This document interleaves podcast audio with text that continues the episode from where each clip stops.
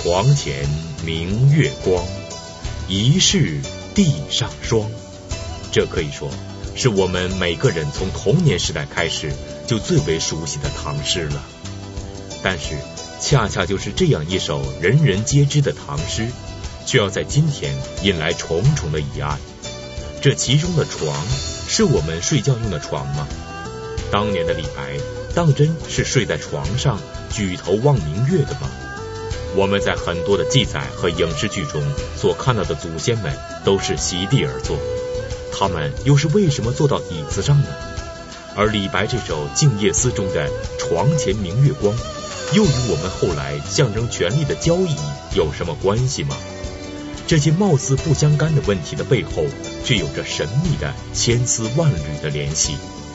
今天，收藏专家、观复博物馆馆长马未都先生带您寻找历史背后的蛛丝马迹，理清关系千万重，揭秘床前明月光的真相。为您娓娓道来，马未都说收藏之家具收藏，新解床前明月光。我们先读一首唐诗：“床前明月光，疑是地上霜。举头望明月，低头思故乡。”大凡知道一首唐诗的人，就知道李白这首《静夜思》。但我看到的所有的写的这个解释呢，都有一个错误。他大致是这样解释：就是说，在一个深秋的晚上，呃，李白睡不着觉了，躺在床上，看在地上的月光，不由得生起思乡之情。这首写进小学课本的诗呢，影响非常非常的广。但这个解释中呢，有一个大谬。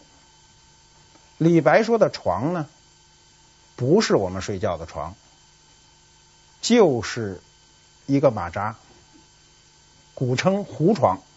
我们一会儿会非常仔细的讲到胡床。我们要了解这段历史，首先要了解我们自己的起居。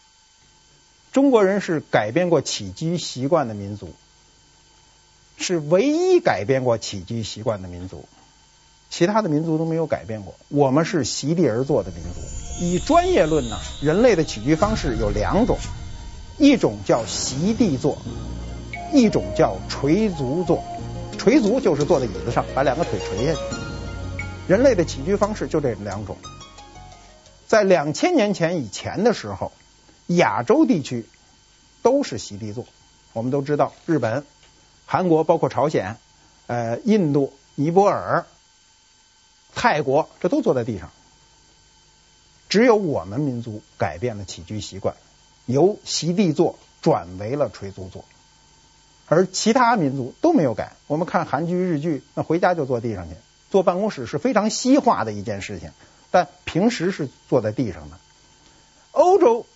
在两千年前就已经坐在椅子上了，为什么呢？是因为欧洲地区呢，气候比较湿冷，我们今天去欧洲也能感到它冬天的湿冷，所以气候的条件迫使他们高坐起来。我们亚洲地区，尤其我们早期这个人类的文明都是在黄河流域，都比较干燥，相对来说人都坐的可以坐在地上是可以生存的，这是我们的起居习惯。我们慢慢的由这个席地而坐。转为了垂足而坐。我们民族是一个非常愿意吸收外来文化的一个民族，我们有时候自己察觉不到。我们很多习惯都改变过，席地而坐的这个起居习惯给我们带来的是什么呢？是我们骨子里是一个席地而坐的民族，我们保留了很多痕迹，比如我们说席位、出席。宴席，筵席这个很有意思。筵是一个竹字头，一个延安的延。筵是铺在地上这个大席子，席呢是铺在你面前的这个小席子。这个小席子的地位比大席子高，所以我们现在跟它的这个词汇的诞生呢，就跟这有关。比如说，我们联合国有一个重要的席位，国家领导人出席了奥运会的开幕式，他说的都。很明确，出席这个词汇就跟我们的起居习惯有关。《论语》中有一句话叫“席不正不坐”，他说的是规矩，就是说席子一定要摆正，它是一个规矩。《礼记》中有这样一条规定：“群居五人，则长者必一席。就是你五个人以上啊，你有德高望重者，必另外有一张席子。这就使我们一个伟大的词汇的诞生了，就叫主席。主席是这么来的：主要席子上的那个男人，或者说席子上的那个主要男人，他跟英文的主席 chairman 是完全不一样的。英文的主席 chairman 是指椅子上的男人，我们是席子中间的男人。如果我们当时是坐椅子的民族，我们这个词汇叫主椅。你今天听着很别扭，叫主椅。出席一定叫出椅，席位一定叫椅位，因为我们是那样一个民族，是一个席地而坐的民族。我们今天就有这样相关的词汇，我们平时是不注意的。我们曾经席地而坐的祖先，究竟是如何开始做起了椅子？这又将对我们的生活产生怎样的影响？还有刚才所说的“床前明月光”中的“床”是一个马扎，我们似乎仍旧存在着疑问。还有什么证据可以证明这样一个颠覆性的说法呢？我们知道，我们是席地而坐的民族的时候呢，游牧民族会带给我们很多东西。游牧民族带给我们的东西呢，是给我们耳目一新的东西。当时我们坐在地上，游牧民族的兄弟们翻身下马，从马背上打开一个扎捆的东西，坐在屁股底下，这个东西就叫马扎。马背上扎捆的东西，至今这个家具我们在乡间还在应用，我们今天城市中也有应用，出去乘个凉。老头老太太出去聊个天，拿着个马扎最方便，打开就坐在屁股底下。这么久远的一件家具，是影响我们中国人生存、改变我们的生活起居的一个重要的家具。这个马扎呀，它有一个学名叫胡床。《后汉书》记载啊，灵帝号胡服、胡帐、胡床、胡坐、胡范、胡箜篌、胡笛、胡舞，京都贵戚皆敬为之。灵帝是东汉人，这是我们有关胡床最早的一个记载。这里请注意，它有八个词汇，只有胡坐是动词，剩下全是名词。可见当时对高坐是一个非常重要的一个变化。你高坐起来了，高坐决定了视野的一个变化。我不知道你们注意过没有，就是你看韩剧和日本剧，它没有高的柜子，它柜子都非常矮。因为他坐在地上，我们常我们用的这种高柜，如果搁在屋子里是非常难过的。你坐在地上就非常难过，所以它柜子非常矮。高坐决定了家具的所有的变化，这就是为什么起居的方式以坐姿为准。我们知道了这一点，就可以重新解释一下已有定论的历史。比如刚才我们说了这个李白的那首《静夜思》，他说的床就是马扎子。他就拎着一个马扎子坐在院子里，他的语境是非常清楚。他说：“床前明月光，疑是地上霜。举头望明月，低头思故乡。”动作都非常清楚。我们在床上啊，是不可以举头和低头的，对吧？我们顶多探个头看看床底下，他不可能低头。这个唐代的建筑呢，门窗是非常小的。我们对建筑史要有了解的话，就知道我们到宋代以后才出现了隔扇门，在唐代以前，门窗都非常小，门是板门，不透光的，窗非常小。我们现存的唐代建筑，全国有四座，山西好像有三座。山西的这个佛光寺啊、南禅寺啊，都是存世于现在的唐代建筑，大家都是有机会都可以去看一看。窗户非常小，月亮是不可以进入室内的，尤其当你的窗户上糊上。纸糊上铃子的时候，光线根本根本就进不来，所以李白说的很清楚：“我在院子里坐着。”杜甫呢有一首诗呢，对李白这首诗呢做了一个诠释。杜甫呢有一首诗是写景的，叫《树间》：“岑记双干树，婆娑一院香。交柯低几丈，垂石爱衣裳。满岁如松碧，同时带橘黄。”几回沾夜露，趁月坐胡床。杜甫都不知道自己做了多少回了。他说几回沾夜露，我几回沾上树叶上的露水。趁月说的是院子里趁月做胡床，说的非常清楚。李白自己还有一首诗，对他《床前明月光》做过诠释。他说：“妾发初覆额，折花门前剧。郎骑竹马来，绕床弄青梅。”《长干行》这首诗也写进了课本。这首诗也是流传甚广的一首诗。他就以小女孩的口吻说：“我。”小的时候，折了一枝花在门前玩耍。折花门前剧，剧是戏剧，戏剧当玩耍讲。郎骑竹马来，绕床弄青梅。他说的很清楚，我拿了一个马扎子就坐在门口，小男孩骑着竹马围着我绕圈，说的多清楚啊！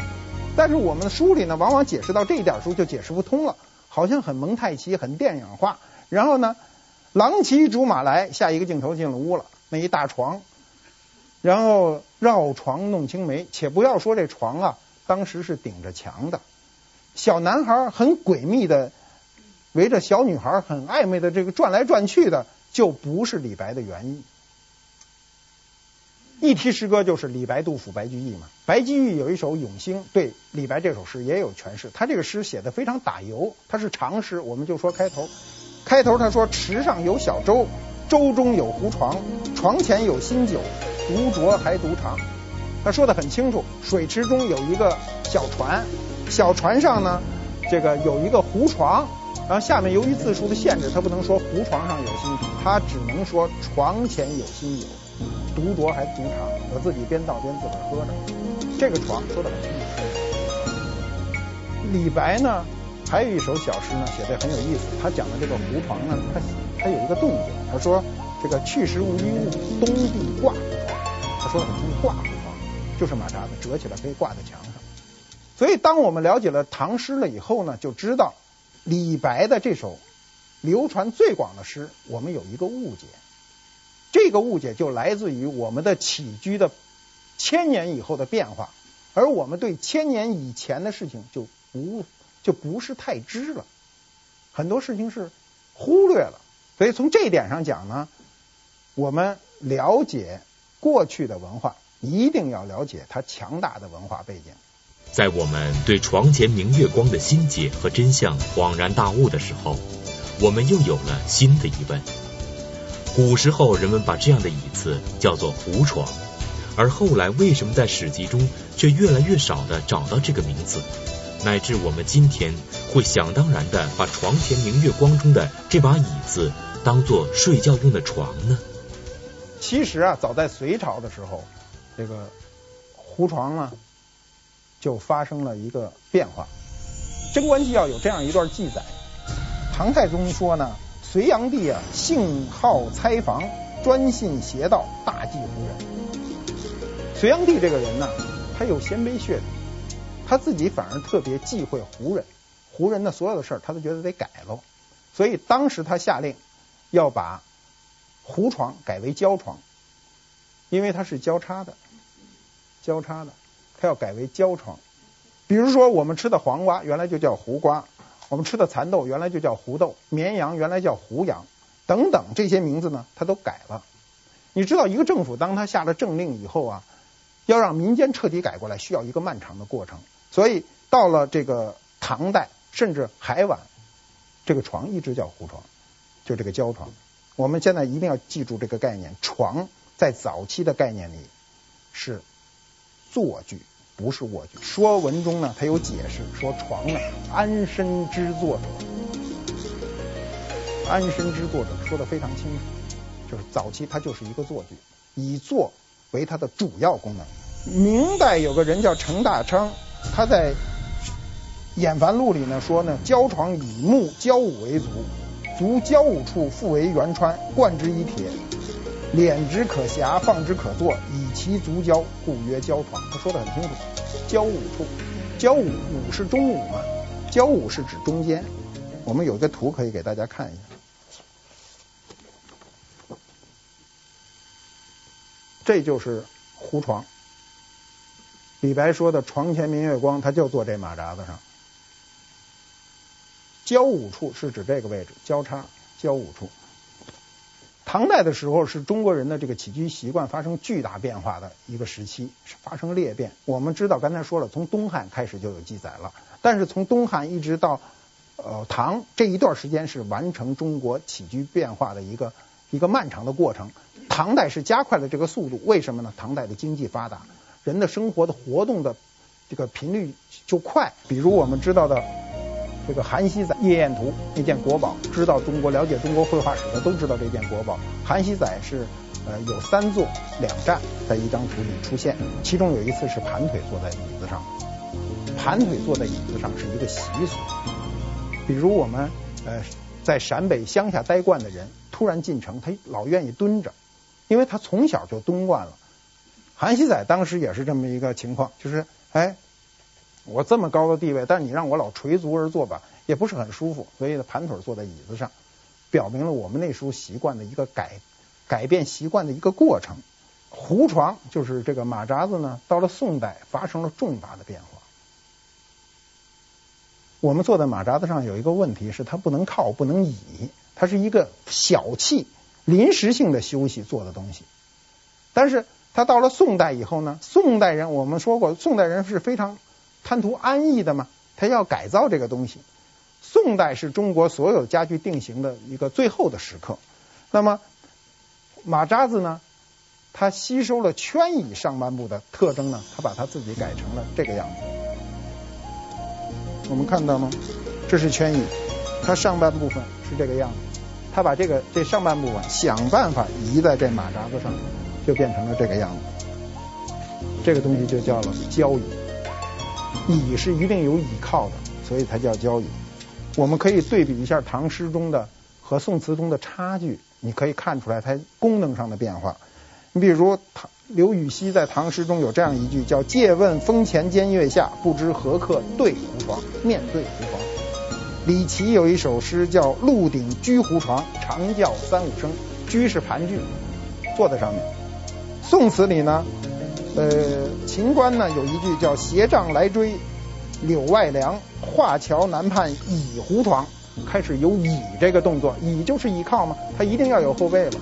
这时候是倚胡床，这个诗也有一说是陆游写的。另外还有呢，范成大，范成大呢是跟杨万里同时期非常著名的一个一个诗人，他说：“胡床气无属，连营久徘徊。”胡床憩无属，憩是小憩，休息，休息就肯定能倚靠住。你看他在诗歌中的这种表现，能够明显的看出来它的功能性的改变。这就是我们这个呃胡床改为交床，改为交椅的这一个过程，功能性的进化。您现在收看的是《百家讲坛》栏目，在《红楼梦》中。曹雪芹为揭示贾宝玉的人格特征，提出了好几个概念，意淫是其中一个非常重要的概念。那么，贾宝玉的意淫究竟是一种怎样的情怀？今天一些人把意淫当作绝对贬义的概念使用，是否符合曹雪芹发明这个概念的初衷？作家刘心武做客百家讲坛，为您精彩揭秘贾宝玉意淫之谜。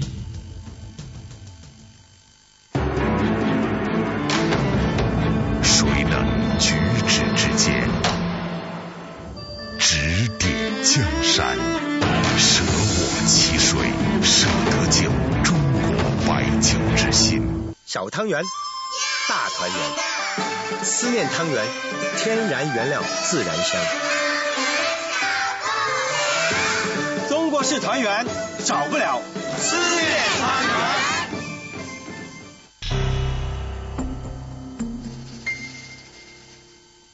高度决定视野，角度改变观念，尺度。把握人生。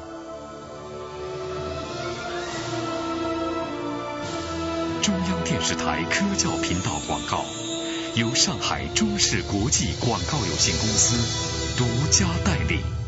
蒙曼说堂之武则天图书首发和签售活动，将于二零零八年一月五日上午十一点，在北京西单图书大厦举行。这样一件流传了上千年，直到今天我们仍在使用的交椅，在它的背后究竟有过怎样的传奇和故事？它究竟有着怎样的特点和魔力，可以历经千年仍旧流行不衰呢？它首先是重量轻。宋人陶谷在《清异录》中呢有这样一段记载，他说：“转缩须臾，重不数斤。”转缩须臾就是。一秒钟我就给它打开、关上，一秒钟，重不数斤，很很分量很轻。它的特点就是便携、轻便、可折叠，但它同时缺点会出现。它由于受力点在中心，刚才说交五处嘛，交五处打一圆洞，所以它在那个地方要承重。我们知道中国的椅子啊，全部是四足落地的，只有交椅。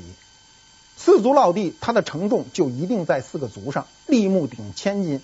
当它交叉的时候，所有的力量都在这个轴心上，这个使它的承承住全部重量是有一定难度的。所以它的缺点就是不太结实。一九九六年啊，这个美国纽约佳士得公司拍卖过一只交椅，这只交椅呢记录非常好，所以呢很多人去参加竞拍，最后呢。被美国一个富翁啊，五十多万美金买下以后，捐给了他的家乡，叫明拉布里斯博物馆。这个博物馆接收了如此重要的这个捐赠以后呢，非常高兴，他就设了一个专门的展区，把这个椅子呢供在中间，供大家看。对于美国人来说，这椅子就太新鲜了，没见过这么好的中国椅子，非常的这个漂亮，造型优美。又可以折叠，它搁在中间呢，是为了让大家好好观赏。美国人对文物的态度跟我们有点不太一样，他希望你能够更加的亲近它，他就允许每个人呢都坐上去试一试。这是他们做出了一个后来看来很错误的决定。他这个展览呢，当地呢就就很轰动，很多人就都去看。说有一天呢。就来了一胖子，这胖子一进来忽悠忽悠的就冲着椅子就去了，去了以后呢，工作人员听说这能坐呀，工作人员也不能拦他，为什么呢？你要拦他，他就有歧视他之嫌，是吧？咱们不能歧视，呃，胖是个自然现象嘛，你不能歧视他，就允许他坐去了。也想这椅子那么多人都坐了，也问题不大，他坐坐一下子，没想到这胖子往上一坐，我估计这胖子有三百多斤，这椅子就啪嚓嚓就成了个平地。胖子坐在地上呢，就非常懊悔。第一反应就是，我想赔这事儿，很痛苦，我想赔他。那博物馆的人都冲出来扶着胖子说：“这事儿啊，说也不能赖您，说这椅子都四百多岁了，就没想到终于就毁在您这儿了。”然后呢，美国这个明纳布里斯博物馆聘请了很多专家去给他会诊，又重新修复，把它彻底修复了，然后把它。重新展出，再不许人坐了。他们主要是不了解中国历史，中国历史上也有人坐趴过这样的椅子。这个人就是大名鼎鼎的苏东坡。史书上啊有这样一段记载，这是谁记载的呢？是杨万里。杨万里最有名的诗就是“小荷才露尖尖角”，这是他最有名的诗了。他在这个《成斋诗话》里有这样一段野史记载，他就说呢，苏东坡呀。有一回过润州，润州是哪儿呢？就是江苏的镇江。镇江最有名的东西就是老陈醋，一想就酸，润嘛，嘴上就润，要不然你记不住这润州是哪儿，是吧？我现在都酸了。这个过润州的时候呢，当地的父母官呢，一听说名人来了，大文豪来了，设宴招待。那时候设宴招待跟今天还说起来还有点不同，就是它比较隆重，有演出，有什么像我们春节晚会，然后呢就玩得特别高兴。最后散场的时候呢，照例要唱一首歌，唱这首歌呢就是黄庭坚的一个词牌，叫《茶》，就说唯有一杯春草解流连家客，什么意思呢？就是说啊，唯有这杯茶呀，懂得我们留客的这种心理。唱最后这支歌呢，就就算散场了。但苏东坡当时不想走。苏东坡呢，看着这满眼都是漂亮的姑娘歌妓，不想走。他也是是个生性幽默的人，然后他就板着脸说：“说怎么能让我吃草呢？他不是唯有一杯春草吗？他说怎么能让我吃草呢？”所有的人呢就扶着这个交椅呢，就笑得前仰后合。再加上苏东坡本身这重量，我估计苏东坡也是个胖子，叫啪嚓，这椅子也就轰然倒地。他史书上是这样写的：“诸暨立东坡后，平东坡胡床者，大笑绝倒，胡床随折，东坡坠地。”咱苏东坡呢也摔过这么一马趴，不是马趴了，马趴是往前摔的，也摔过这么一屁股墩儿啊，跟那美国胖子的遭遇差不多。看到这里，我们还有一个疑问：这样一个流传了千年的家具。仅仅就是供我们坐坐而已吗？在这漫长的时光里，它还有过哪些我们所不知道的特别用途呢？交椅呀，它有很多很多的这个功能，不像我们想象的那么简单，就是坐一坐就拉倒了。那么我们正史中是有记载的，《三国志·魏书·魏武帝》中引用曹瞒传。公将过河，前队士渡，超等掩至，公忧坐胡床不起。赤壁之战以后啊，这个曹操跟马超他们还在打仗，打仗有一次退到河边的时候，他们正在渡河，然后呢，马超突然就赶到了。曹操可能是出于意外，也可能是假装镇定，他就说：“公指曹操忧坐胡床不起。”他就坐在那儿不动了，然后最后被随从拉着紧着塞着床过了河，然后呢。过去以后，曹操还说：“哎呀，今儿差点栽这几个小贼手里。”有这么一段。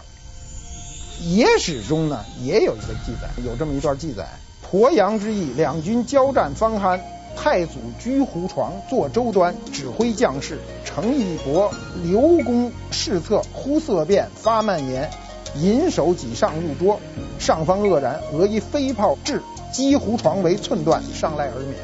他说的什么故事？他讲的是鄱阳湖之役。鄱阳湖之役呢，在明朝是非常重要的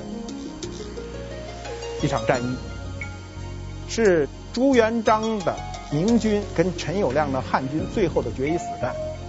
鄱阳湖战役决定了朱元璋拿下天下。如果朱元璋败在陈友谅手里，那么明朝是没有的，还叫汉朝。陈友谅率领的是汉军，当时陈友谅的军队。是大于朱元璋的军队的。我们将来要讲元青花一节的时候，可能要讲到这个故事。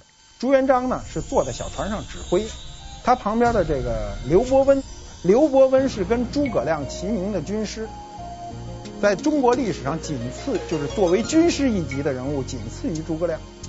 然后呢，他忽然就是脸变变色了，然后嘴里就不知说的是什么，拉着这个朱元璋就给塞到船舱里。这时候呢，这个朱元璋脑袋还。感到很奇怪，说你这是干什么呀？然后一发炮弹打过来呢，就把那胡床炸得粉碎。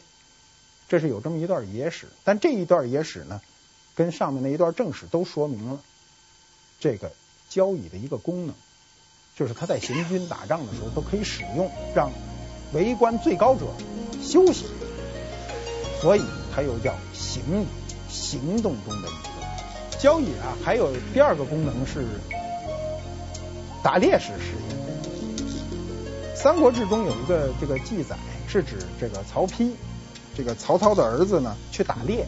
打猎呢，他那时候打猎不是真正意义的打猎，他是一个猎戏，事先要把这些抓来的鹿都关在笼子里。结果底下的人呢一疏忽，把这笼把这笼子门打开，鹿跑了。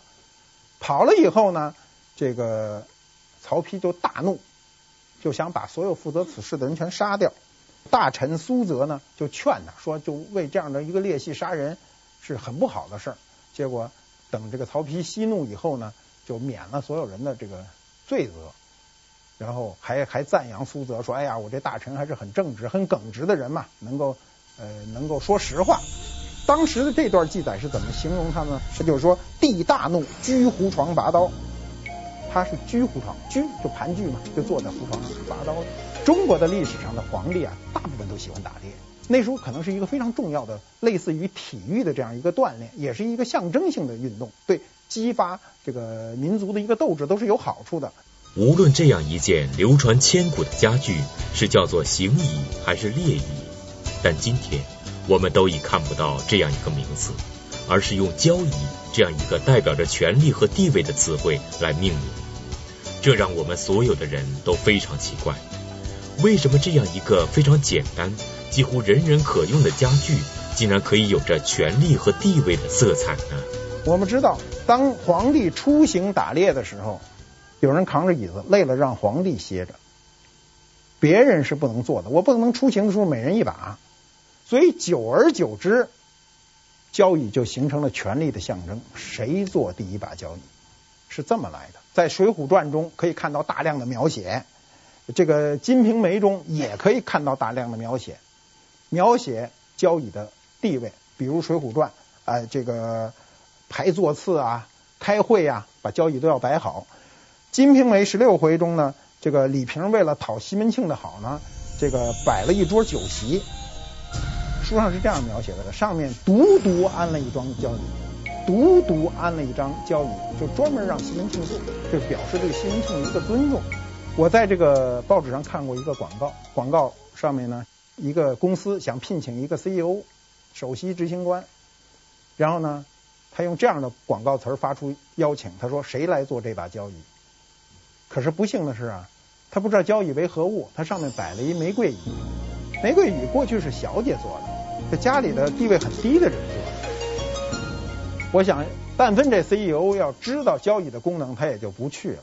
所以我觉得，对中国的历史了解的时候，尤其在使用的时候，应该哎想办法查查专业书啊，多多多深刻的了解一点这个历史知识，才能不使它发生谬误。交椅的这个形状啊。有很多很多种，我们刚才看到这个圆交椅啊，是它的这个最基本的形制，是最高等级的一个形制。另外还有一种比较容易用来休息的是直背，它呢有点像躺椅，这种是作为休息用，我们在古画中都可以看到。再有就是没有扶手，光有靠背，也是作为休息用的。等级呢相对来说呢比较低。看到这里。您是不是有些心动，也想收藏一把交椅？但是这里依然充满了诱惑的陷阱。我们究竟该如何小心从事，避免上当呢？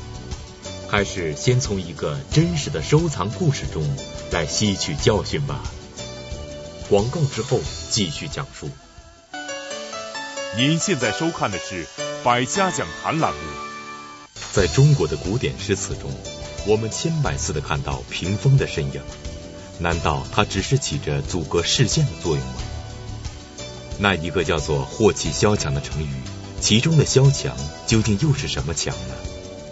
古人们所使用的茶几和梳妆台，究竟又是一个什么样子？和我们今天的这些家具又会有着怎样的不同？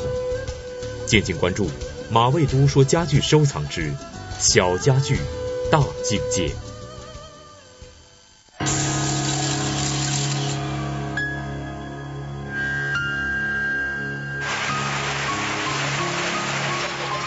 越不凡，越平凡。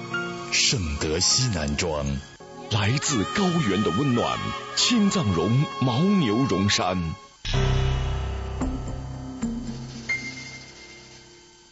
高度决定视野，角度改变观念，尺度把握人生。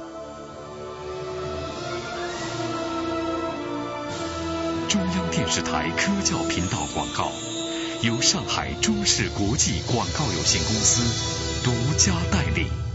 蒙曼说堂之武则天图书首发和签售活动，将于二零零八年一月五日上午十一点，在北京西单图书大厦举行。我有一个朋友跟我很熟，嗯，很多年的朋友了，他也不收藏，没事到我这儿聊天。后来呢？头两年呢，突然心血来潮，说人家都问我说，跟你那么熟，怎么不收藏啊？我现在想收藏了。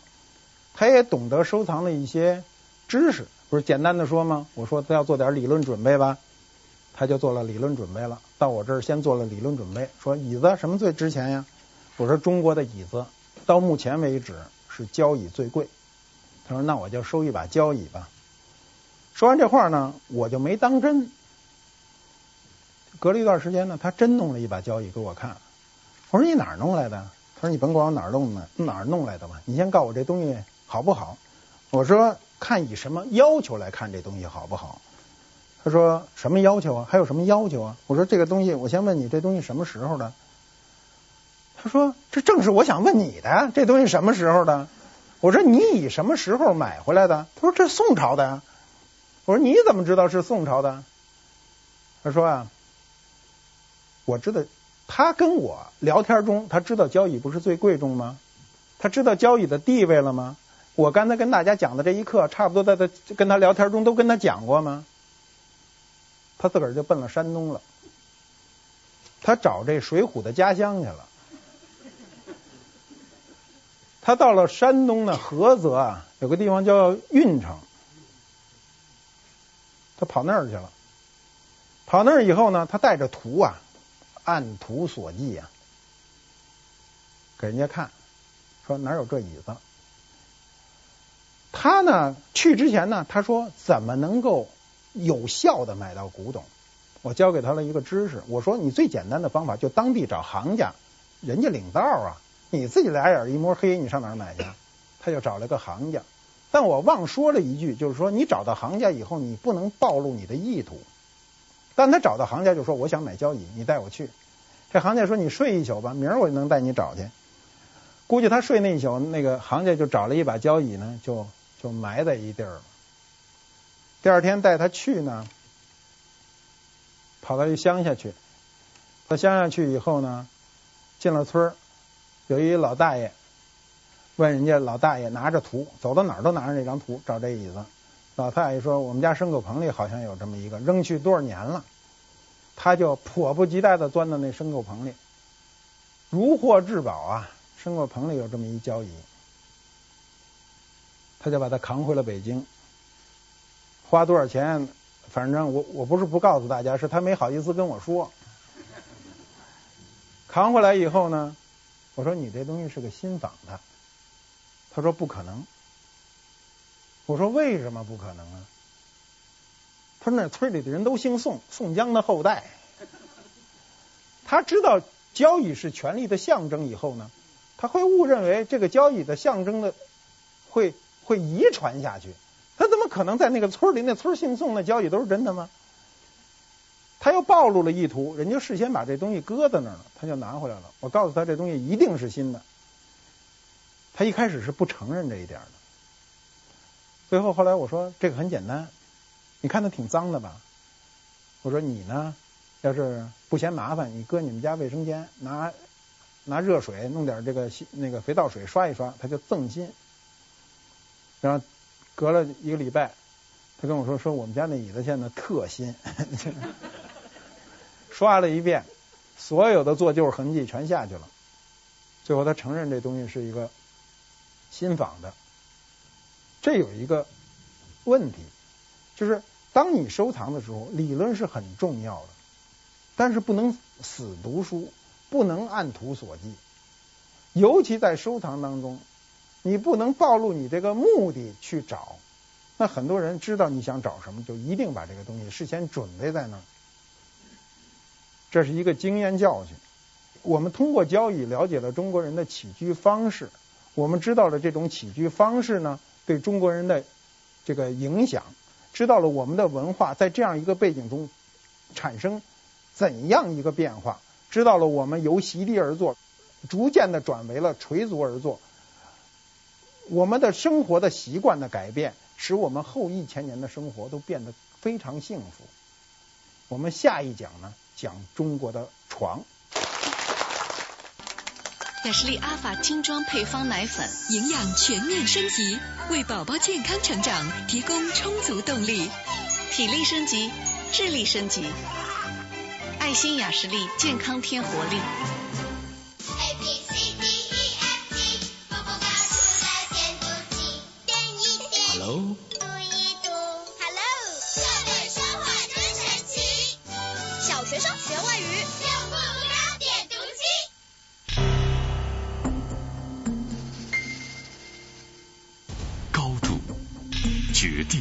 野，角度改变观念，尺度把握人生。